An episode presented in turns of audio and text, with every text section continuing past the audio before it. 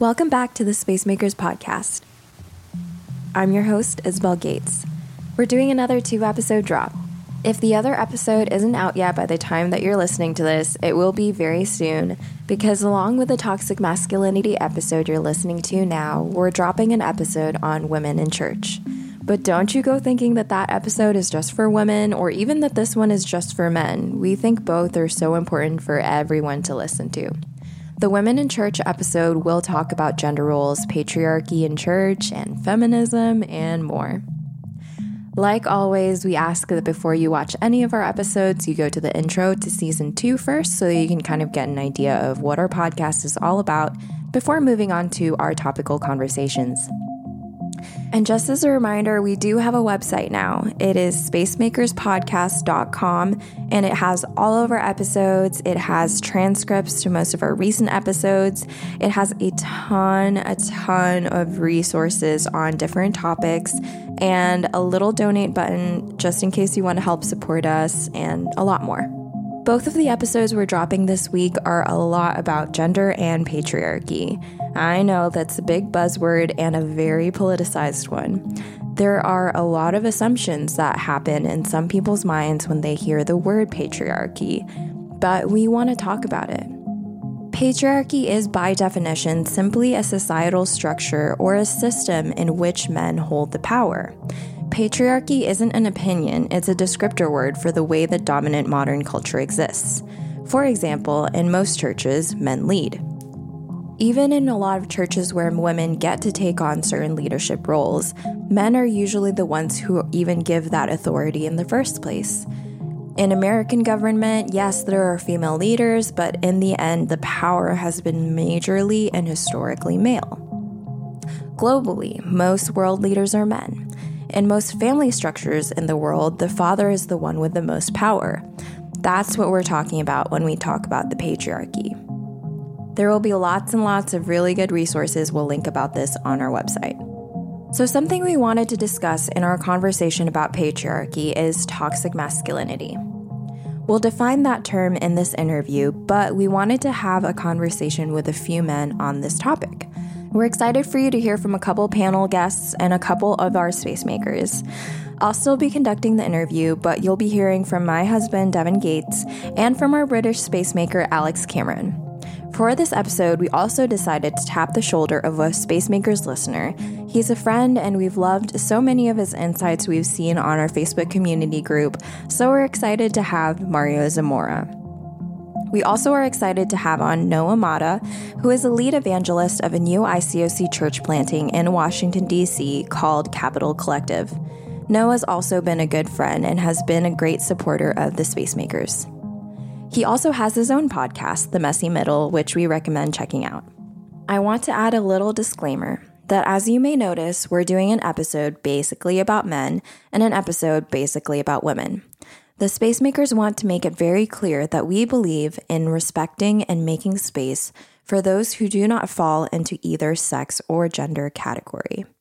If you're not okay with that, we want to just point out that, for example, it is a fact that there are, medically speaking, intersex individuals.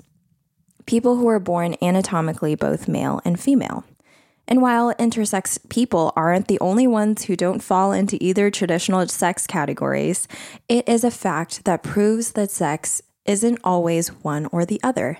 We're going to do a series on the LGBTQ plus community and our beliefs on that subject. But here at Spacemakers, we just wanted to be clear that we believe these things are not as binary as we once thought.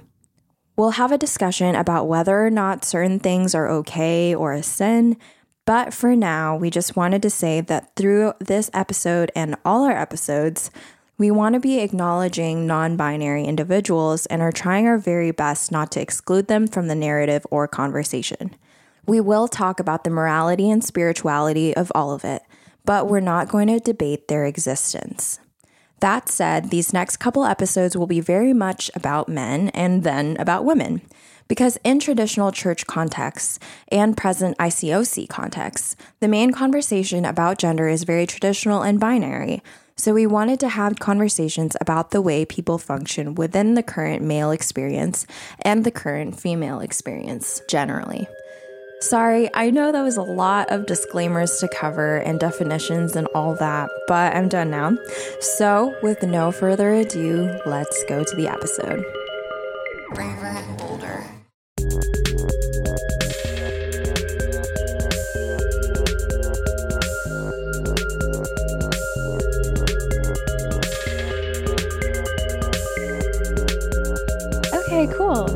Guys so much for coming. Um, I'm joined by four men this time. I feel like normally Space Makers episodes are very like women heavy, so this is like funny. Um, but yeah, I'm so glad to be here with you guys. We're gonna do like a kind of little mini panel situation.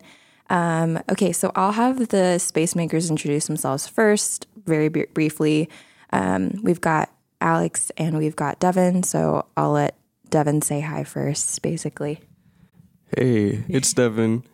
You know how it is. you know who it is. Uh, yeah, if you haven't tuned in before, I'm like the audio engineer and I produce this podcast. So, that's me. hey guys. Um it's good to be back. It feels like it's been a while. Um but I'm excited to to yeah, to just jump back in. It's great to just be with all of you. Awesome. Okay. Um, next, I'm going to introduce Mario Zamora. I said that last name right, right? Mario Zamora. Um, yeah, Mario has been one of our very like dedicated listeners, and so we feel like we've gotten to know him a lot um, in our little community group, in our little sorry, my voice, in our little like chats and stuff like that. And he's had some really great things to say. So we're like, okay, why not have um, a Space Makers listener come and kind of co- contribute to an episode? So we're really excited to have him here and he's going to have some good things to say. So, Mario, if you could introduce yourself a little bit. Hey guys, this is Mario. Oh, a little bit about me. Uh, I guess in this context, I was part of the, or I technically am still part of the ICOC, I think. Uh, anyways, uh, in 08, I was, I grew up in Mexico. I was raised in Mexico. And in 08, I moved to the States for college and I had no friends. And that's when the ICOC came in. Uh, and I'm grateful for that. Uh, so 08, so it's been now 13 years, something like that. Uh, currently, I am a husband and I am a, a, dad also to my baby daughter. She's almost two, and yeah, excited to to talk with you guys. Awesome, nice to have you. And then we have Noah Mata. Yeah, well, it's great to be here. I am Noah Mata. I am a um, currently a pastor and I lead uh, we're we're actually doing a church plant right here in DC called the Capital Collective Church. Um, and yes, I'm still technically in the ICOC. And um, and I say that with like deep respect for like relationships that I have within um, this like network of churches. Uh, but my allegiance is to Jesus, you know, like that's my uh that's my identity. Um, he is like who I kind of center my life around. Um, but I'm Filipino, proud of it. Shoot, you know, that's why Isabel is like fam, uh, no matter what. Yeah, I've had a, um, especially with this topic, uh, a very, uh, this this topic means a lot to me, uh, especially uh, just coming into the fold uh, in our in, in, this in yeah in this network of churches. Uh, so I'm excited to have this conversation. I'm also married. Patty Patty Mata is amazing. Patty Burridge to many. She uh she's the best. And if you don't know about her, what you doing with your life? Thank you guys all for coming. Um, I'm excited to really get into this topic. Okay, so let's just start with the definition of toxic masculinity when I Googled it. So, this is what came up. Toxic masculinity involves cultural pressures for men to behave a certain way. and it's likely this affects all boys and men in some fashion. Toxic masculinity refers to the notion that some people's idea of quote unquote manliness perpetuates domination, homophobia, and aggression. Okay, so that's what Google says. Do you guys agree with this definition? Is there anything you don't agree with or want to change slash add? Hey, this is Devon. Um, I just wanted to, I don't know, I think add on this definition a little bit. I feel like what toxic masculinity means for me is like it's a box of behaviors that men are allowed to um, do, I guess. There, there are a box of behaviors men are allowed to adopt and should adopt. And like it's good for men to adopt those behaviors essentially. Like toxic masculinity rewards those certain behaviors. And I think the harmful thing about it, one of the many harmful things about it, is most men don't fit that profile. You know, most men uh, aren't aggressive. Most men aren't macho, etc. Um, so that's that's all I'd add to that.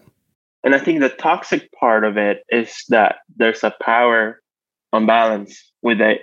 So because men are supposed to be quote you know macho or whatever there is a clear like okay well anything else is below and so the toxic part of it is bringing keeping or you know keeping quote or putting other people down yeah i think yeah and uh, i'll kind of add to that for me like the the toxic part is acknowledging it's actually unhealthy i think it's not just talking about a certain personality type that, that like there's nothing wrong with you know, loving working out and doing sports and like something that's seen as, you know, masculine. I enjoy those things.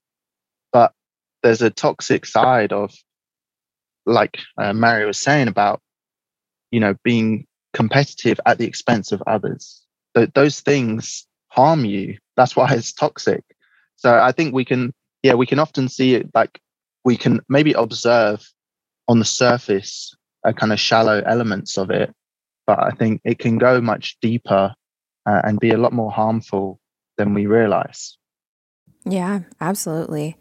Um, do you guys have any examples of where toxic masculinity has shown up around you or in your life? Or how would someone know that's toxic masculinity?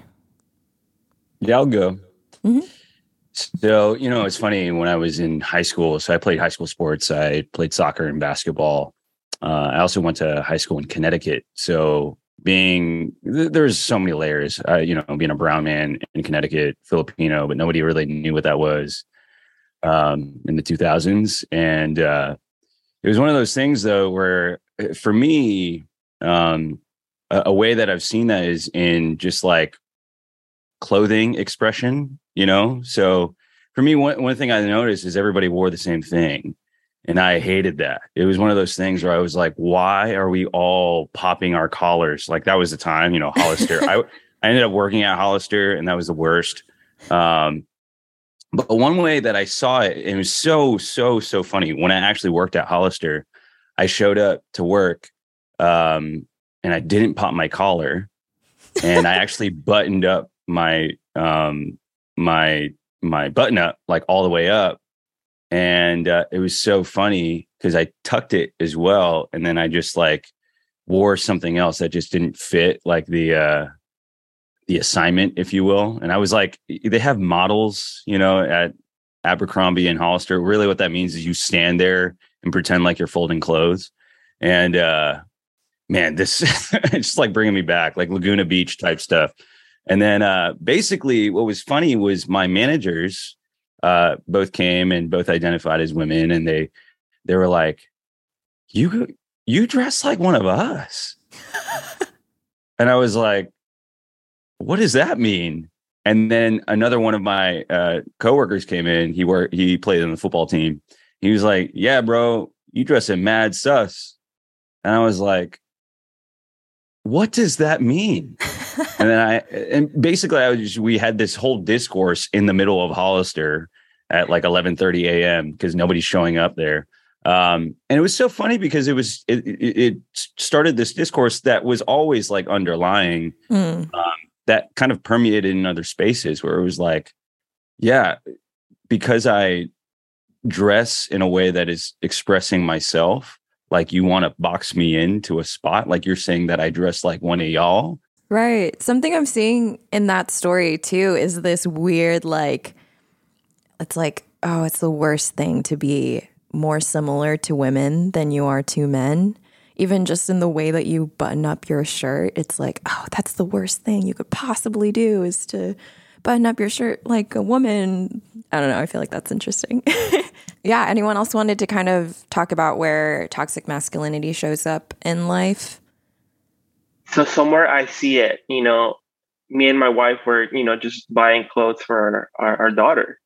Mm. And it's so funny uh, because you see all the shirts, you know, for boys. It's just like, oh, you know, I get dirty and like, you know, watch out for your daughters, you know, shirts that say that. And then you go to the girls section and it's like, oh, you know, my only Valentine is my dad, or, you know, like all that kind of stuff. And like that's already imposing, you know, even to, I think mainly to parents at that point, but but even just to kids imposing like oh this is your box and this is your box if you get out of that line like it's a shock kind of like what noah was saying Okay, I just wanted to say, Mario, I think that's so crazy because this is like a baby. this is like a blank slate. We're like, this is how you behave, and this is how you behave. And I just think it's so crazy that we feel the need to like categorize people that aggressively before they can even speak and make decisions for themselves. Like, that's already being enforced. That's Sorry, that's just crazy. yeah and i think uh, to add to that i think it gets into parents too because like oh so if my daughter starts playing with dirt and like jumping on puddles like then i'm suddenly insecure is that wrong but it's not you know Yeah, boys can play with like action figures, but Barbies are a no. I think for me, the most obvious thing was expressing emotion. Um, and so it, outwardly, I was, I guess, in a lot of ways, mas- seen as masculine. Um, like I said, I liked sports. A lot of my hobbies were seen stereotypically as male things. I'm not saying that's right, but in in that sense, it was reinforced. But in terms of expressing my emotions, and especially especially negative uh, m- emotions like sadness or kind of uh, melancholic, um, I cry quite a lot. Like all my friends know that it's quite normal for me as an expression of how I feel, and I've always been like that. And I, in a sense, it's always been strange to me, like why why do I cry more than most guys? Why does that why is that natural to me? Um, why am I different in that way? And it's almost strange, like that I would even question it, um, and and see it almost as a gendered thing. And there's no reason it should be like that. There's nothing genetic to say like, oh, you know, women are predisposed to cry more. Like it's just an expression of my emotions. Um, but definitely as a teenager, there was this sense of judgment I would feel from people and this kind of message of boys don't cry. And I know it's one of those things that people might say and think it's harmless. This is what I was talking about before is, oh, haha, boys don't cry, you know, as a joke. But there is an underlying kind of scary message it's reinforcing is like men don't know how to process or express negative, painful emotions. And when you say it like that, it's like, guys, wake up. Like that should be of concern to you. That that shouldn't be the normal state of affairs. And I think it because I was like that, but I didn't kind of give in to the pressure that it was wrong or somehow weird and I shouldn't be like that and there was that, that it was a problem, it kind of reinforced my I guess my independent nature. I, I, I was I mean in a sense I'm proud of it. I'm proud to to be like that because that feels natural and authentic to me. But it, it did create a divide at the same time of I feel sometimes people couldn't relate. Other guys couldn't relate in the same way. Um, and, and actually, okay, people express emotions in many different ways, not based on on gender. Um, you know, that's that's what my experience. And uh, yeah, similarly, like yeah, I I found myself crying a lot, um, and uh, but never really given the space to cry, uh, even in you know religious spaces. And I think that's the that's the challenge. It's it's almost like there's something wrong if I'm crying. Sometimes it's just there's not something wrong; it's something right. Right. But um, this next question was um, actually a listener um, question, which is why is it toxic masculinity and why is it not toxic femininity? So I guess to interpret that in my mind, I'm like, so I guess they're asking kind of why is this a, a man's issue? um, why is there not, you know, toxic femininity not really a thing in mainstream culture or not really a thing, maybe, period? Um, what are y'all's thoughts on that? So I think just because there is that power imbalance where I mean we it is a patriarchy. This is just you know that's that's kind of how things are set up culturally, you know. In, in and so because yeah, there is you know traits that you know feminine traits that you know we also put in their box but because it's not something or a power dynamic where you know the masculine traits that we associate with toxic masculinity are necess- are like inherently to put other people down you know and so i think that's why it's more toxic because yeah like sure there's stereotypes that, that feminine feminine stereotypes that somebody may fall into or you know go with that but it's not like oh you know putting other people down um, knowingly or unknowingly. I think because of the way we set up this power dynamic of men and then women underneath. I think that's the difference. So Martin Luther King Jr. spoke on this interview, and uh, it was like one of the spicier interviews that he had. And uh, he said it's a cruel jest to say to an individual to tie them, uh, lift themselves up to a boot, um, up by their bootstraps when they have no ability and no advocacy to tie those bootstraps in the first place. And um, I think part of that was, you know, obviously speaking from the racial imperative, but the reality is like he's speaking from a position of we are uh, the minority and we are also the culturally vulnerable. And uh, even you know, echoing what Mario said, I think part of the reason why it is a it's a masculinity issue is because we are in a position in culture of the the we are more in power if that makes sense. Um so thinking about even just with femininity like those who are identify as women are culturally vulnerable at this point. Um so even eh, you know the right institute talks about this idea that like we we need to shift from toxic masculinity to understanding male fragility. And uh in a lot of ways it's like yeah men are fragile without even really recognizing it because there's this pressure to uh, adhere to a system when in reality it just was never it was never meant to be that way. So um yeah so that, i think that's why it is mainly like it's like let let's take responsibility here um and, instead of trying to be like well you know all genders are responsible you know? It's like well let's try to address our responsibility in this factor first. So yeah. Yeah just to add to that um i really like what both of you said. Um i think it's worth thinking about so like i don't think anyone would question like there's a box that men are typically prescribed like this is how you behave there's a box women are prescribed this is how you typically behave Um, and of course, there's many people that don't fit those. There's non-binary people that exists. Um, but I also think it's worth thinking about who designed the boxes and who prescribed them. You know, I think it's interesting that men would benefit from being a box that's like archetypically stronger, women are a box that's archetypically weaker. Like, who stands to benefit from that relationship?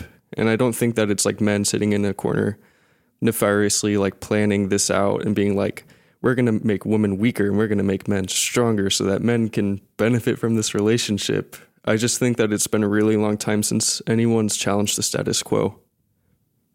Yeah, I, I think I like the kind of theme that we're coming at is this power, authority, influence. And I think it, it makes sense in what I observe. Yeah, yeah. I feel like it's impossible to talk about toxic masculinity without talking about violence. Um, you know, we've been talking about aggression and things like that. And, you know, when that gets out of hand, um, things can get kind of messy. And um, I don't know, I was wondering what your all's thoughts are on this kind of, you know, association of toxic masculinity with violence. Well, I was thinking about how, you know, the whole thing of boys don't cry, right? And so essentially, we're racing, generally, of course, we're racing women to be humans with emotions that they know how to process them. They're able to talk them out.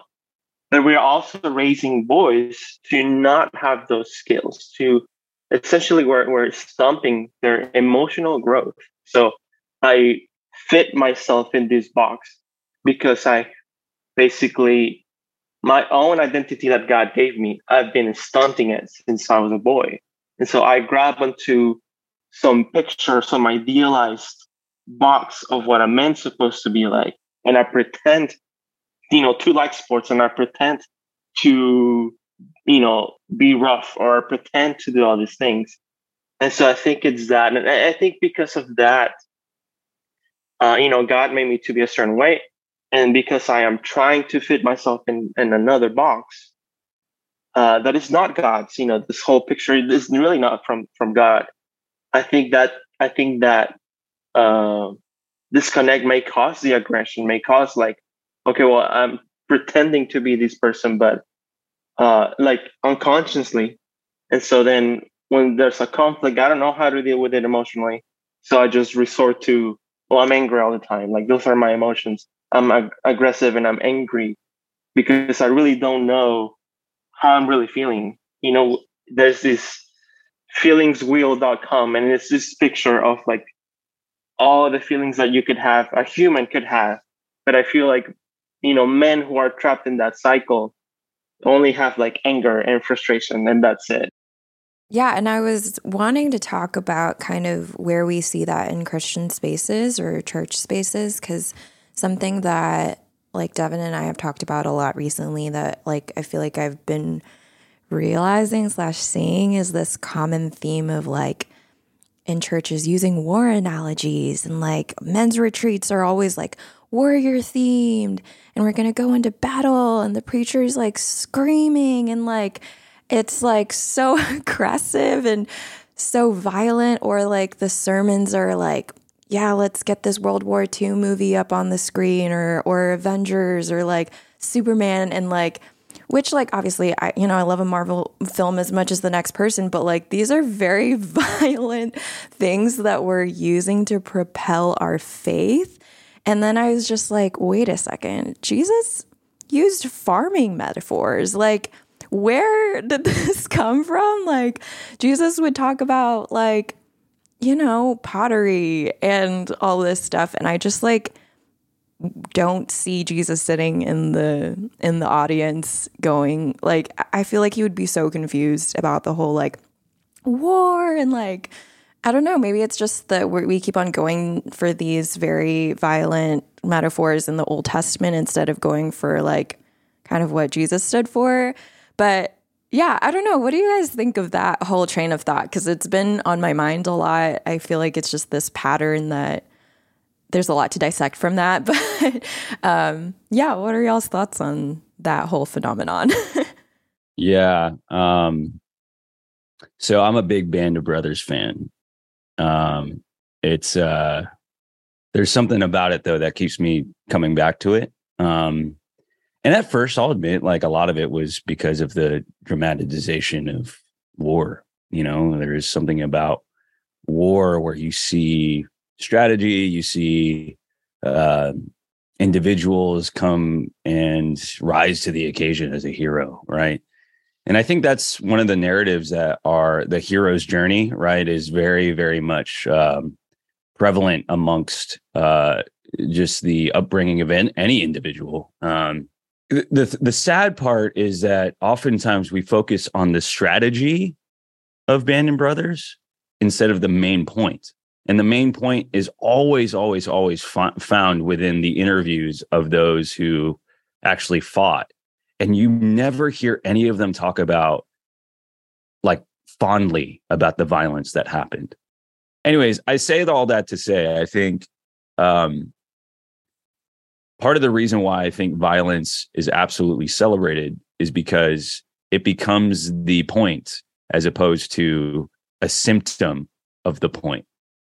and uh even in the stories of the scriptures like uh you know david's mighty men right None of those exploits were supposed to be celebrated. The exploits that were supposed to be celebrated was the bond that they had between each other. And I think the bond isn't celebrated enough. What's celebrated is how do we get there? What's the process? Hey, strategy, like let's overtake the world, you know? Yeah, absolutely. Yeah, I, I love that. Um, and I talked about crying, right? That's, let's say, okay, sadness and pain in that sense is one emotion, but anger anger very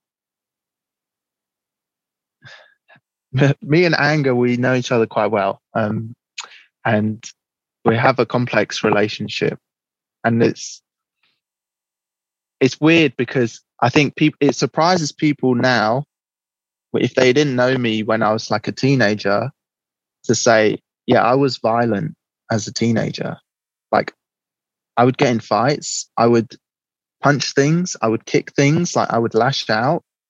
What I found really hard to comprehend was why is anger always seen as bad? Why, why, like, why is I'm upset, I'm angry about something, but I don't know how to express it because it's seen as just a negative thing.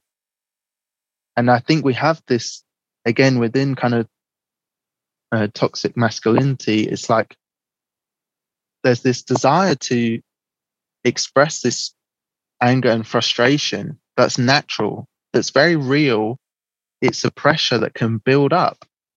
And I think a lot of people will, will relate to that. But because we don't have healthy ways to express it, we explode. And I know that it, that's hard for some people to imagine. But in my experience, some people just don't get angry very much. And so it's really hard for them to imagine why would you get violent? but for me, that's very real of I'm trying to express something that I feel so strongly. And there can be elements of good.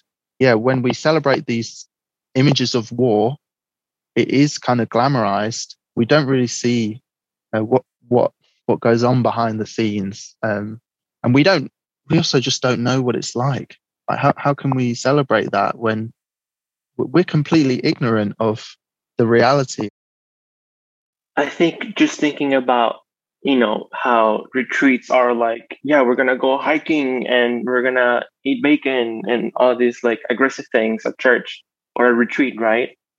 And like it's funny too i'll say this super briefly like you show up to a men's class or like a men's retreat and your voice just drops and you don't even know for some reason it just does.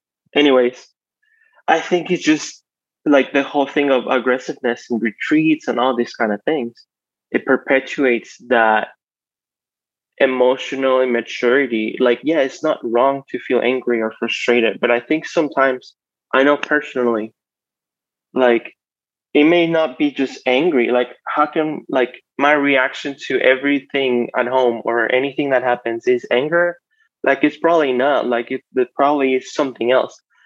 So you know, in the beginning of our marriage, my wife, she said, "Okay, I want you to look at this, uh, what is called a feelings wheel.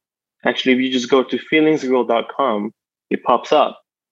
And so she kind of prompted me when she saw an emotional reaction that a lot of times looked like angry. She prompted me, okay, look at this, you know, pay attention to it.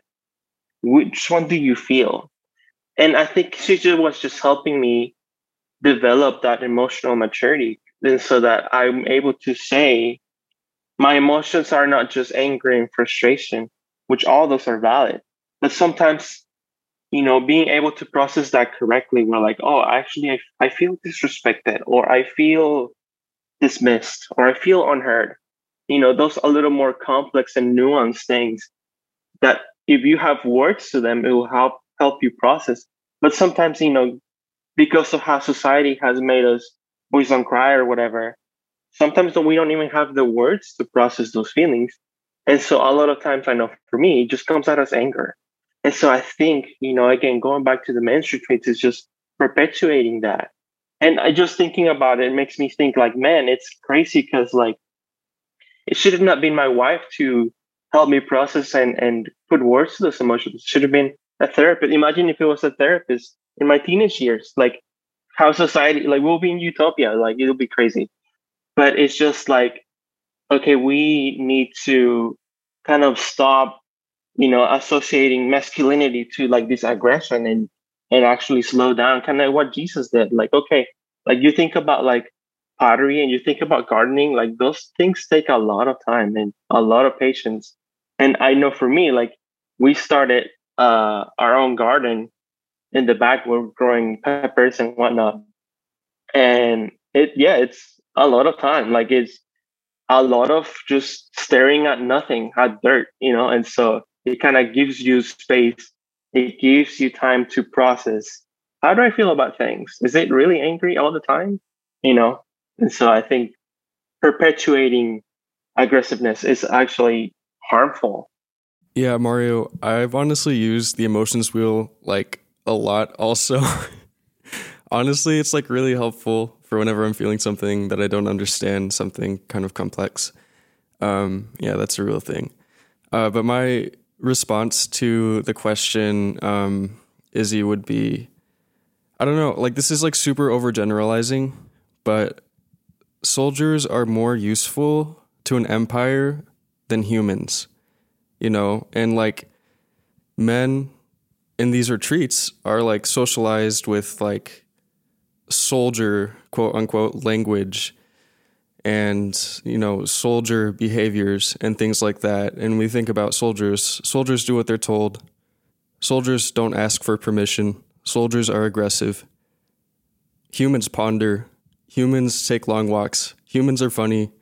Humans make art. And i don't know like soldiers are a lot more useful to growing an empire than a human and I don't think that it's a mistake that churches do this, and not even churches, but nations do this and socialize men to be a certain way because it's useful. And I think, especially for men that like hold onto this idea of masculinity so strongly, who are you really serving? You know, like, is this for you? Because I don't know. I think it's worth thinking about was this actually passed down to you? And is this a trait that you decided to adopt as a human, or is it socialized into you? And are you acting like a soldier and following orders? So I don't know. That's my spicy take.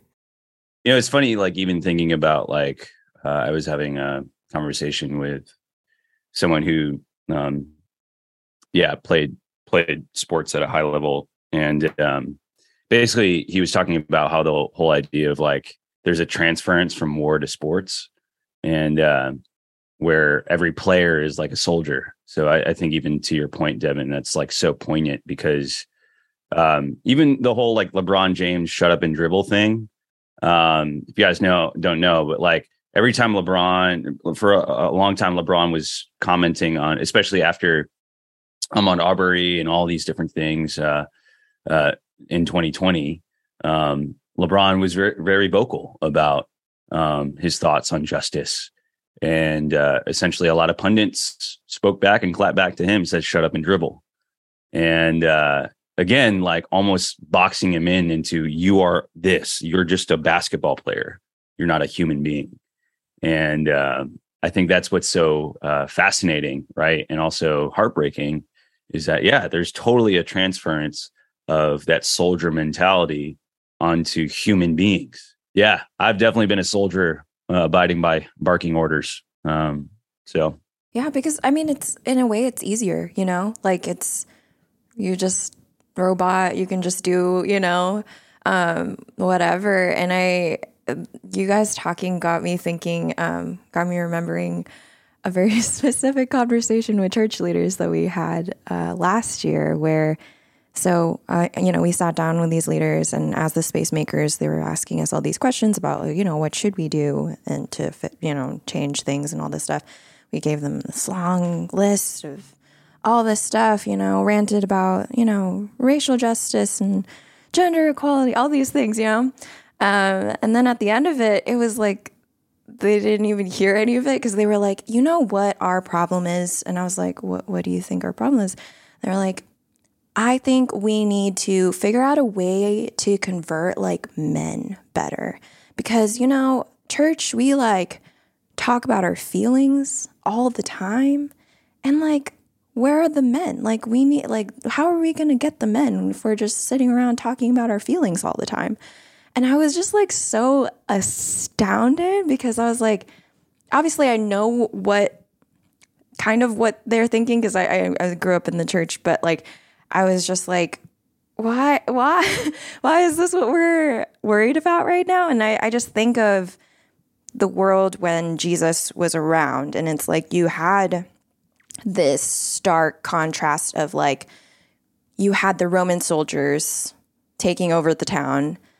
You had, you know, and and all the violence that came with that. And so what they wanted as uh, you know, as as a people they were like the i mean jerusalem they were all like you know we're waiting for the savior to be this huge warrior. We're waiting for him to you know take out all the roman soldiers and that's what they were waiting for.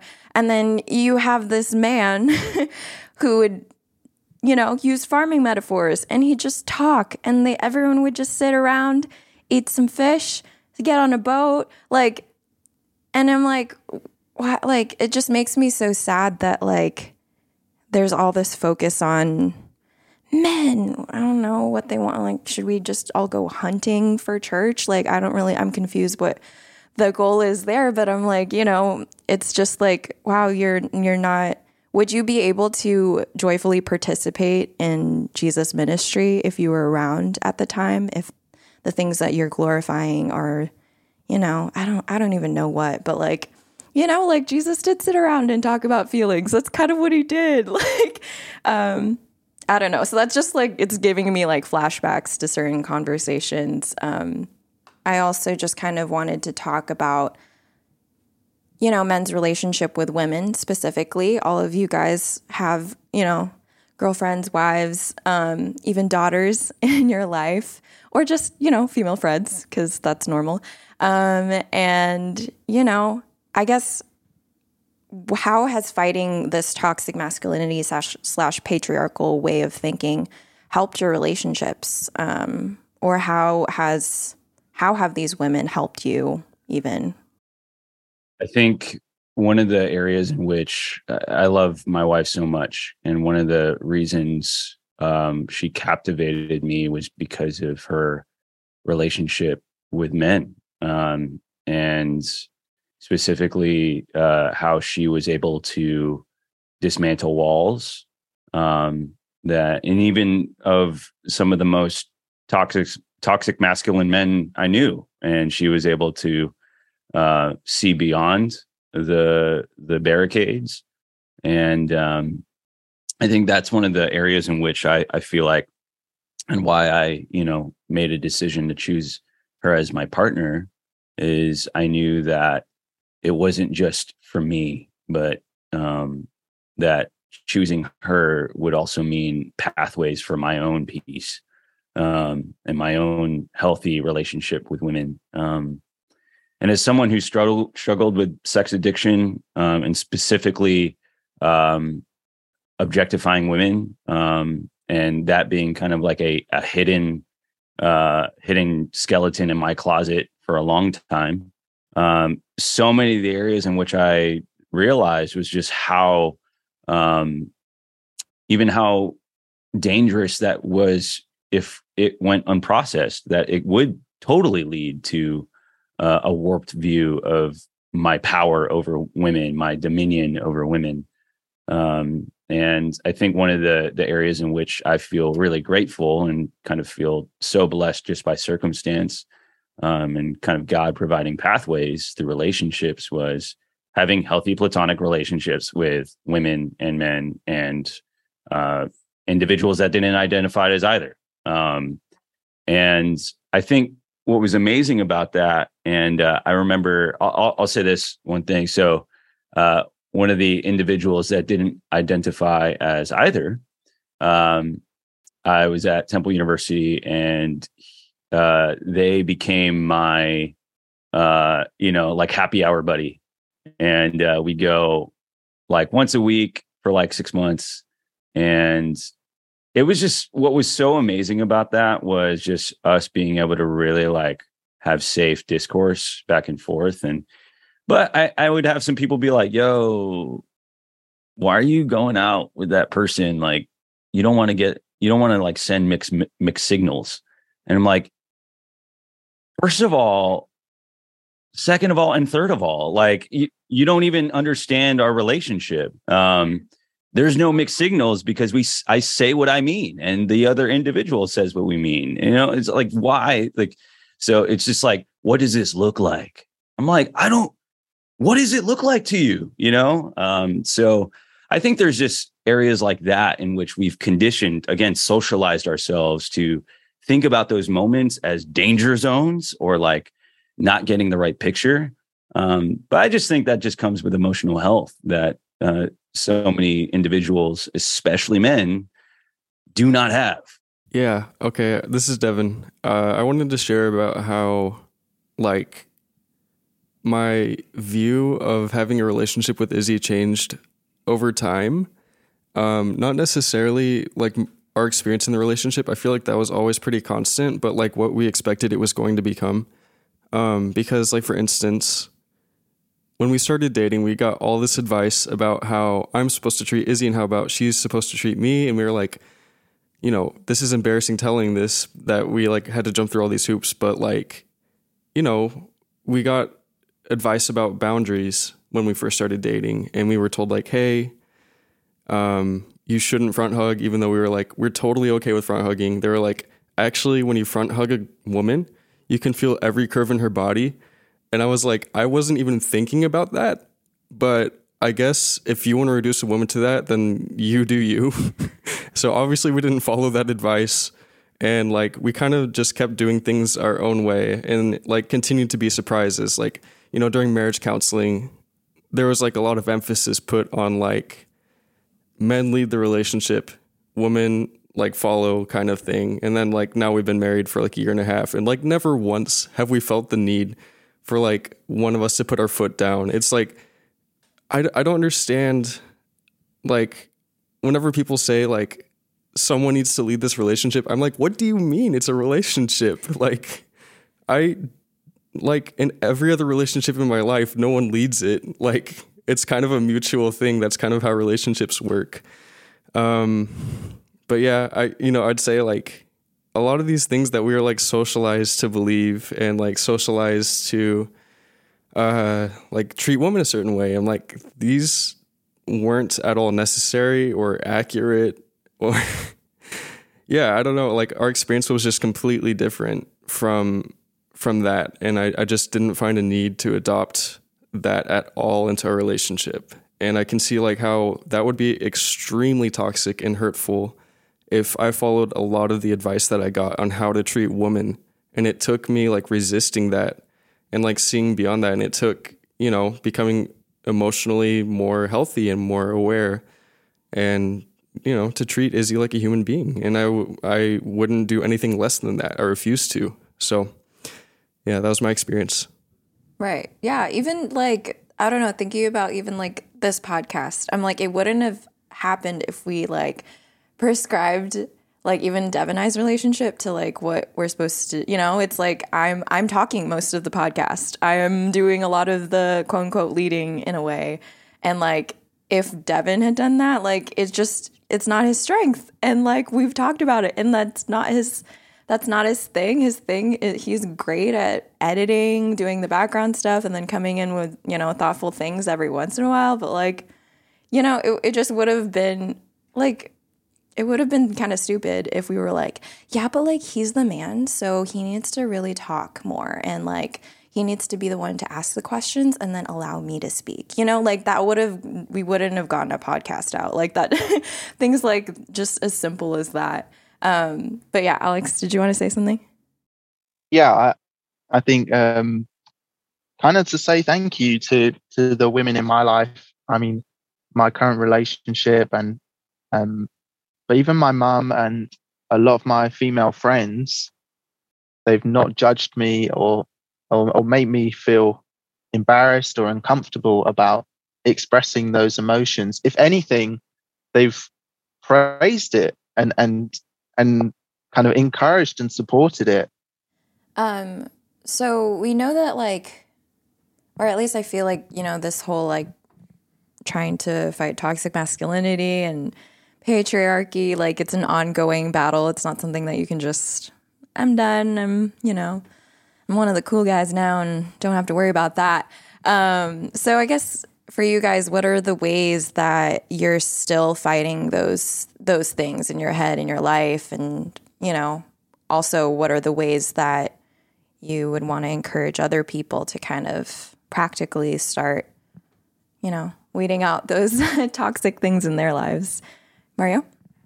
Yeah, so I think just you see Jesus, you know, using his his position of power and privilege as a man in a society that was heavily patriarchal. And what he did with that power and privilege is to make platform for the unprivileged.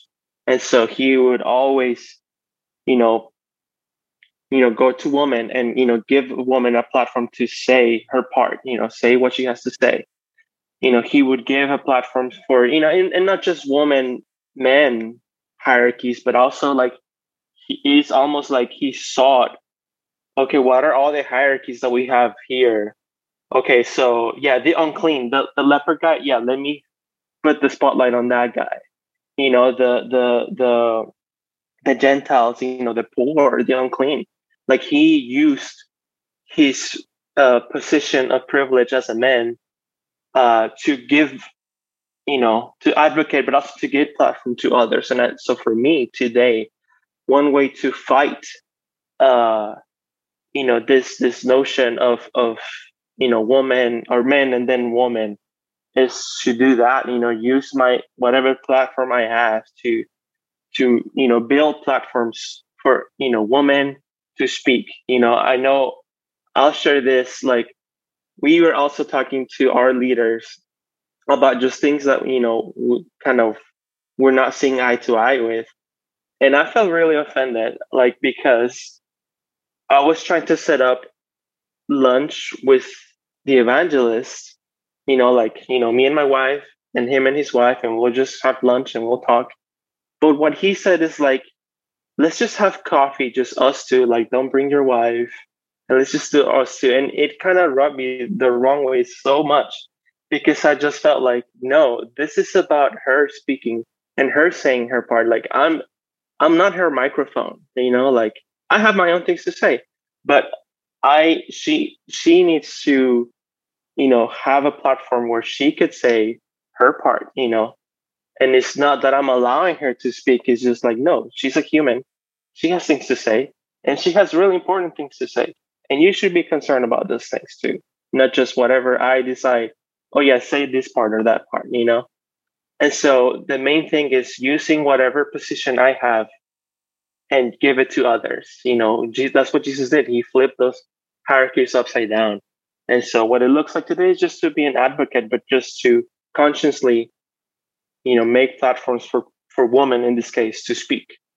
Yeah, thank you for sharing that, Mario. I, I so coming from like a pastoral church leader vocational perspective too, I think um, one thing that I've realized is uh, there's no way I can do what I do in a healthy way or sustainable way uh, without pursuing like deep like work, um, both emotionally but also uh, like positioning myself to like actually have people who've got my uh, who can like cover my six. That's a military term, lol. Um, but um, but yeah, I, I think I think one area that I realized, and even if I can actually speak to that evangelist, uh, one thing that I wonder is, does that evangelist maybe feel ill-equipped or unsafe or vulnerable to speak with both of you? Does that make sense? So, like, and it's funny because what if that evangelist were to communicate, "Hey, I just actually feel like ill-equipped and unsafe and vulnerable. And uh i think i need to process that you know? And yeah so again like that's that's like one thing that i've realized. So definitely speak to that um because i feel like for me that's been like a pathway uh when i've communicated that way. I'm like hey because there's a lot of pressure that both we place on ourselves but then also like we we uh we inherit you know? And yes it's like to be in a position of that kind of leadership is vulnerable in and of itself but man like like to be able to communicate my feelings are hurt or i'm unprocessed or i don't know what to do with that. You know what i mean? Like um because that would evade the savior complex if that makes sense you know? So i don't know. Yeah i don't know if you want to speak to that mario. Yeah i'll speak to that. I think had he said that, what you just said, I think it would have been wonderful. I think because, like, I am not uh, me. I'm also not expecting an evangelist to fit a box, and I feel like they box themselves in. Like, I am not like you know, as a leader, I'm not supposed to say, you know, oh, I'm I'm I don't think I'm equipped to handle this thing. Like, I think they're like don't let themselves say that. I think it would have been wonderful. I think something else also with Jesus is he he led with with vulnerability and not like and I guess it's hard to say because Jesus was perfect. I, I think something that sometimes leaders do is they try to lead with this perfection that is not real. But I feel like it's better when they lead with vulnerability, like because they're just showing that they're human. Like it, I think even with men, you know, yes, with leaders too, but just men, like men that are healthy emotionally that can model to other men.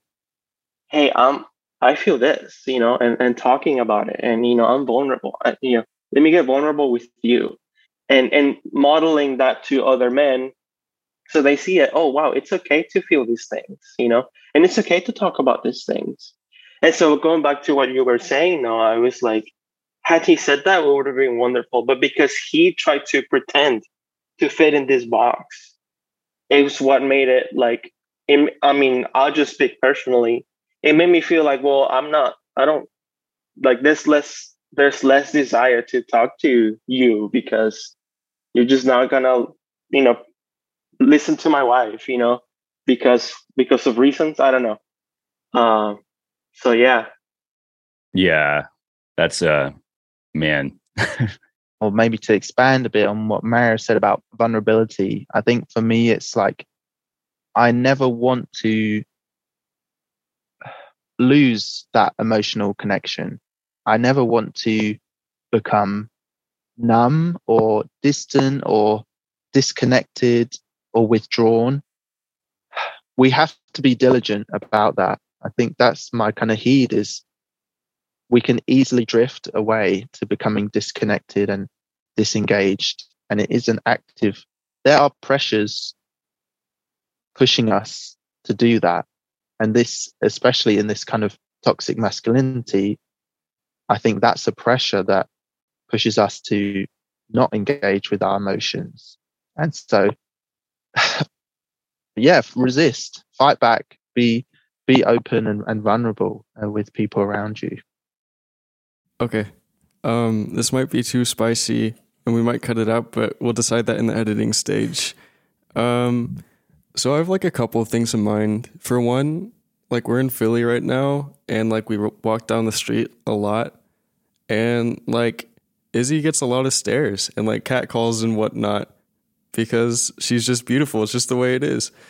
Um, but I I don't really feel the need to like quote mark my territory or like defend her or whatever because one I'm like it would be hilarious if she's the one to reject someone like that would just be really funny and embarrassing for that person and two like I don't own her, you know? Like she's her own person, she can make those decisions for herself and I don't feel the need to be like make sure you wear a tablecloth, cover up whatever. I don't know. That's one thing I have in mind. And the other one is maybe a little spicier. Um, the other one is that like I'm getting a vasectomy. I have a vasectomy scheduled. Um, and the reason why is because like I don't know, like birth control options for women are just none of them are good.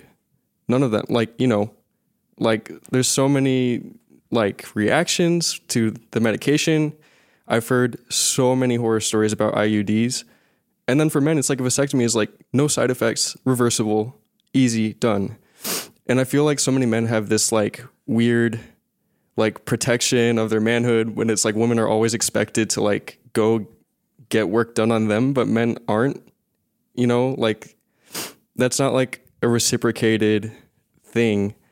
Um, but you know, I feel like honestly, it's something that materially helps women. You know, like it's something that I can do that protects us from unwanted pregnancy and protects Izzy from unwanted side effects or from like the worst pain ever from an IUD.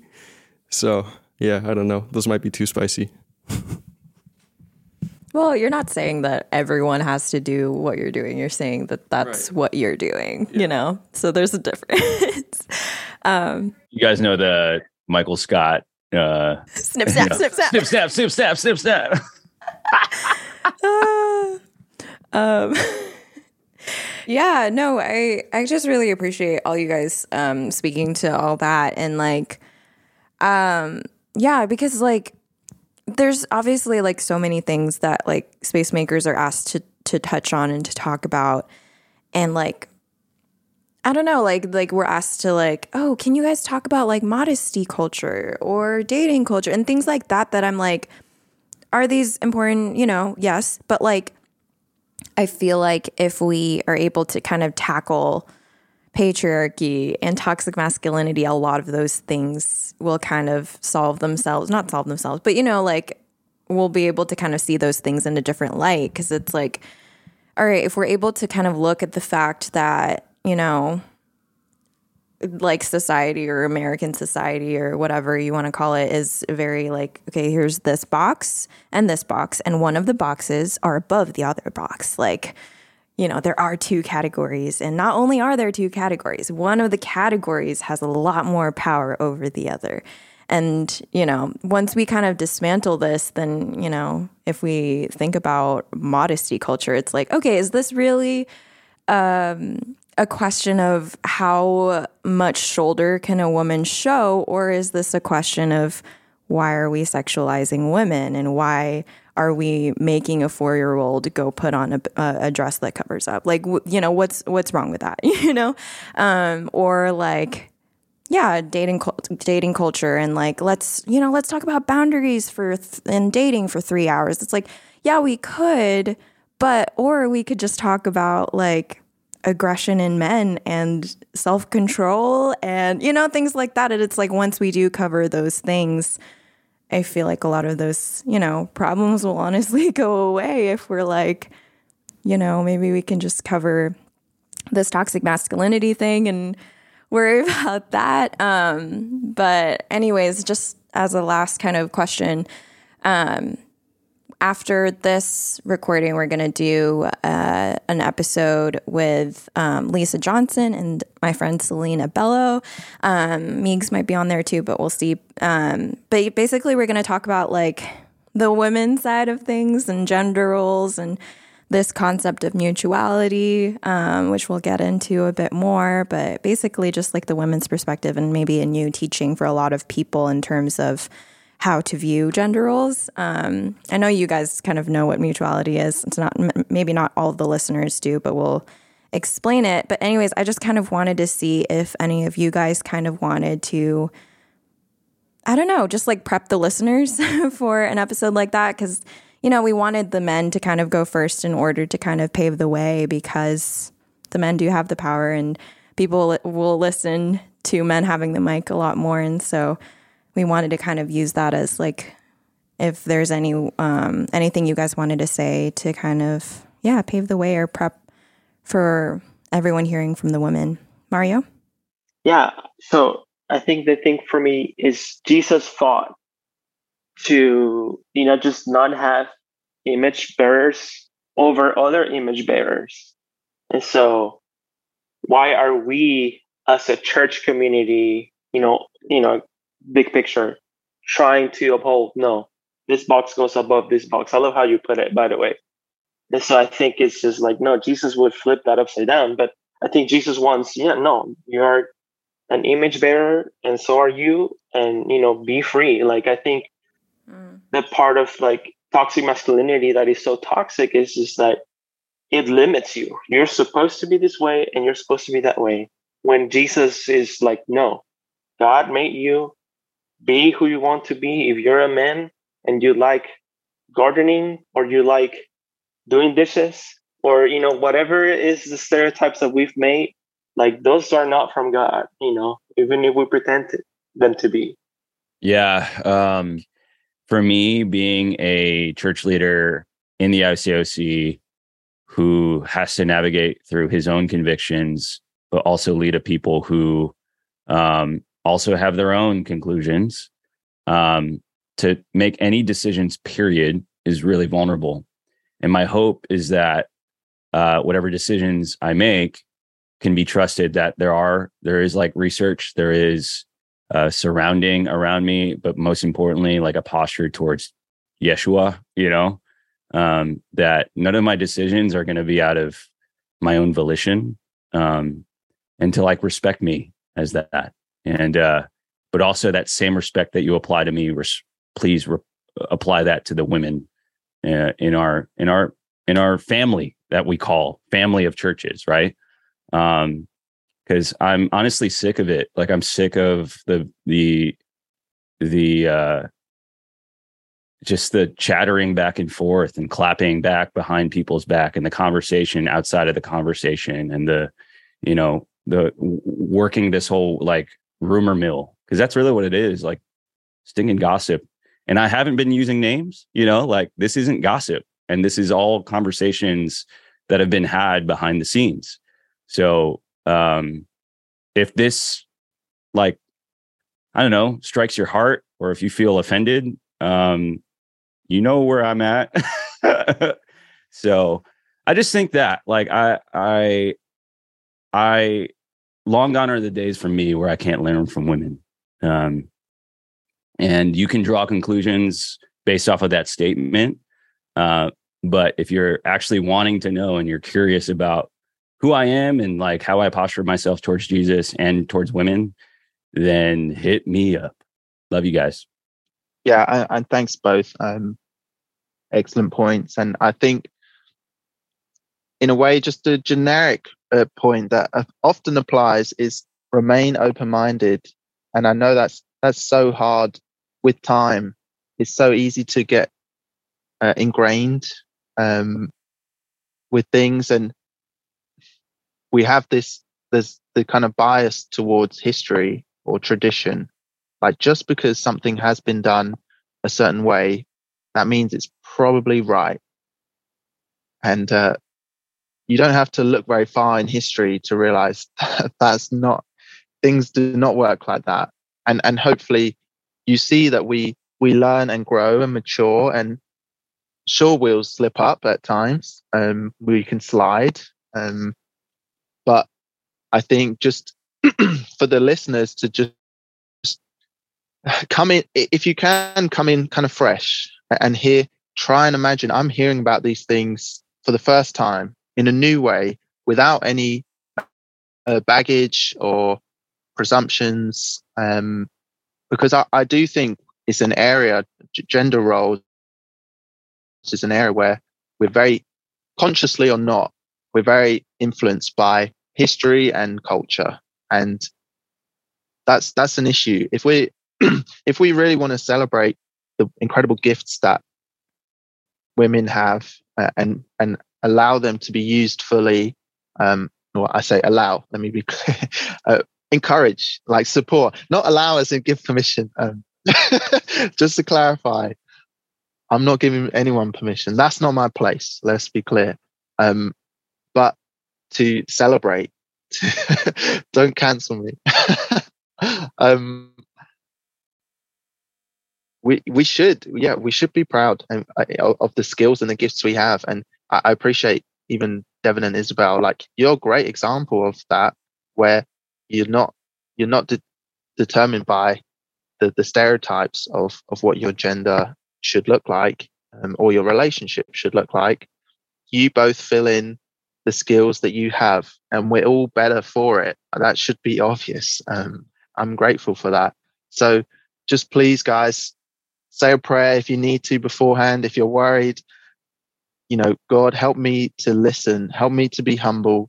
Help me not to judge or assume um, but to to learn and respect and consider and yeah hopefully have more of those conversations. You know that that's also part of the purpose is it's the beginning. The podcast can kind of spark some thoughts that you can share with people in your life. I, i'm I think a lot of good can come from from talking about these things and um, being able to learn like that.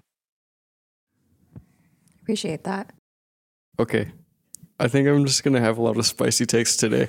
Um, yeah, I I would say if you're a man listening to this apprehensive about listening to this next mutuality episode, um, think of the thing that you're really good at that you love doing that you're like a professional and you're just objectively really good at it. There is a woman in the world that is better at it than you. And are you telling me you're not going to listen to her? Like, I think it's ridiculous that we put women in a box that they have to behave a certain way when, you know, there's someone that's better than you at what you're best at, that's a woman, and you're just not going to listen? I think that's just such a waste. So I don't know. I, I doubt there's many of those listening, but if if that's you, then I think you really need to think about that. If I could say, sometimes that person is in your own house, in your own marriage, and that's okay. like I, I know sometimes, like oh, we pretend like oh, you know, men's supposed to take care of the finances, but what if she's better? Like, and and it is funny because like you know, like, you know, if your wife is better with that, you know that. But we're still pretending like I get the final say. But I mean, it's kind of silliness. so silly. Um, yeah, I appreciate that a lot. Um, is there anything else you guys want to add to anything that we talked about? Anything you feel like you want to say before we kind of close out? I think something I'll add. I, I, I love my favorite Devon spicy take is just how easy it is for somebody, a man that fits in the box, to deal with that. Because then I'll just have to deal with the same person over and over again if they all look the same, if they all behave the same. But it just robs men and humans of just the complexities of, of us. You know, like, no, Jesus didn't treat even even the sinful woman and and you know everybody else you know in the gospels like he treated everybody as they needed you know you think of a gardener like you don't you don't give all your wa- your plants the same water and the same sun and the same everything like no you give it the specific you know care that they need and i think you know we we sell leaders short you know by just having them like oh i just have to deal with all the men the same way because they're all supposed to be the same. But I think it, the the kingdom will thrive when we let everybody be who they they are, as opposed to who they're supposed to be quote you know there have been so many times I have seen a man wanting to weep, but instead beat his heart until it was unconscious. Nayyirah Waheed. The first act of violence that patriarchy demands of males is not violence towards women. Instead, patriarchy demands of all males that they engage in acts of psychic self mutilation, that they kill off the emotional parts of themselves. If an individual is not successful in emotionally crippling himself, he can count on patriarchal men to enact rituals of power that will assault his self esteem. Bell Hooks. Here at Spacemakers, it is our prayer that men are able to throw off harmful narratives and stereotypes and are able to squash toxic masculinity in favor of being always striving to be a better and healthier whole person with no fear of being man enough or tough enough. We want so badly for people identifying as male to have compassion for their weaknesses and their softness and their full range of complex emotions. We also wish for men to see how they have perpetuated patriarchy and male privilege, and to not make that mean that they're horrible people, but to acknowledge that everyone has work to do in this area. To always be learning from the experiences of less privileged identities, to always be okay with making mistakes, but owning up to them and doing better, to fight for women and marginalized people, to not just sit back in their comfort, but to see that there's so much pain around them as a result of the inequality that Jesus would have wept for and to have the humility to acknowledge where they might have turned a blind eye to the pain, and then learn how to help build a better world that Jesus would have wanted. We hope you enjoyed this toxic masculinity episode. And again, please don't think that the next episode is just for women because it absolutely is not. So please, if you're a man who is listening to this, we want to challenge you that out of everyone, you guys should be going to listen to that episode. We have so many good resources for this episode, y'all. Patriarchy, toxic masculinity, you name it. Our top recs would be reading Jesus and John Wayne or Half the Sky, both books which are listed in our website page for this episode. We will also link the feelings wheel we talked about today and just so much more good stuff that you guys have to check out. As always, follow along on Instagram at spacemakers.podcast and join our Facebook community group linked in our website. Thank you so much for listening and for coming to our space. Braver and bolder.